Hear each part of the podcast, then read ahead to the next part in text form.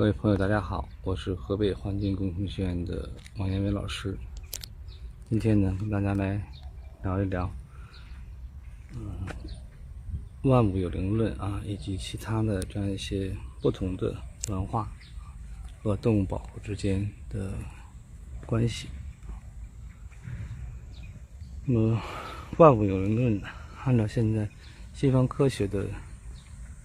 角度来看啊，被认为是。一种愚昧的这样一种看法啊，但是实际上我们看，说万物有灵论啊，跟不能简呃简简单单的啊就把它看成是人类啊一种愚昧的这样一种状态啊。那么在按照万物有灵论的这样一种观点来看的话呢，不同的动物、植物啊，甚至土地，它们都是有生命的啊。朋友们有机会的时候可以去读一读这个西雅图酋长的这个故事啊。那么，美国啊在向印第安人购买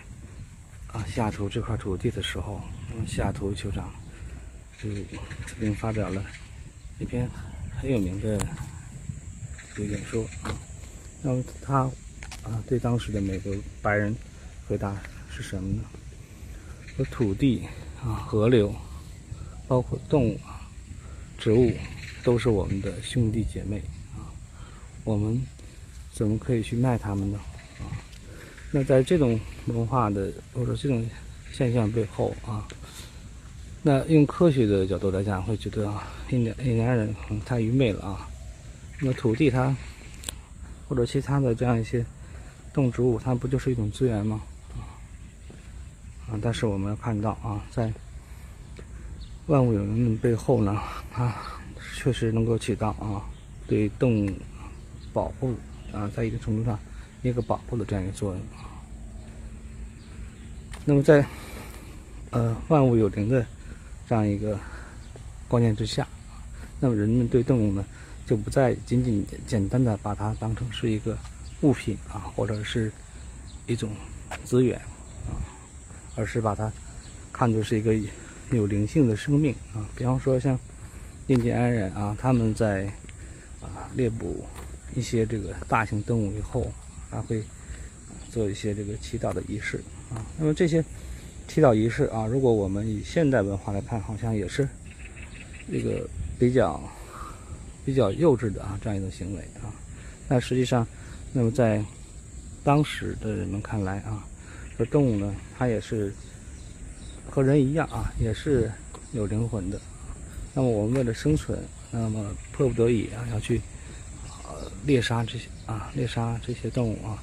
但是呢，在猎杀动物之后啊，那么当时的啊持有这个万物有灵论的这样一些观点的人们呢，啊，那么他们还是希望啊，通过呃舞蹈啊，或者是说这个祭拜等这样一一种方式啊，祈求。获得这个动物的这样一种原谅啊，原谅他们这样一种不杀行为啊。对于这种文化现象不理解的人，可能认为，嗯，这个好像是一种虚伪的行为啊。那都已经把动物杀死了，你再祈求它原谅，还有什么作用呢？啊，实际上我们还不能简单的这样去评判评判这样一个问题啊。那么可以说，在万物有灵啊，或者说。啊，相对一些比较原始的文化领域里面，那么人们对动物的这种啊，在杀死或者说捕捉动物以后啊，然后对它们进行呃一种这个祭拜的这样一种方式啊，其实背后呢是折射出来啊，他们对这些动物的啊这样生命的这样一种敬畏啊。那么正是由于的有对生动物的生命有有有了这种敬畏啊，那么。我们才不会对动物呢能够为所欲为，而且呢，也会考虑啊，我每一个行为背后的这样一个结果啊，在一定意义上来看，不管是万物有灵论也好，还是说一些原始相对原始的文化现象里面啊，对动物的这样一种态度呢，都有利于去保护动物啊，有利于去协调啊人和动物之间的这关系啊，那么可以说。那这个就比较在科学文化下啊，我们把动物啊看成是一个物体的思想，还是要要这个呃进步得多的这样一种文化现象。所以说，对古代的或者说过去的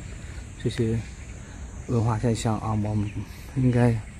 进行深入的挖掘，而不是简单的啊以科学的眼光啊评判这些文化现象都是愚昧的，对，而。对他们忽略不计，或者是说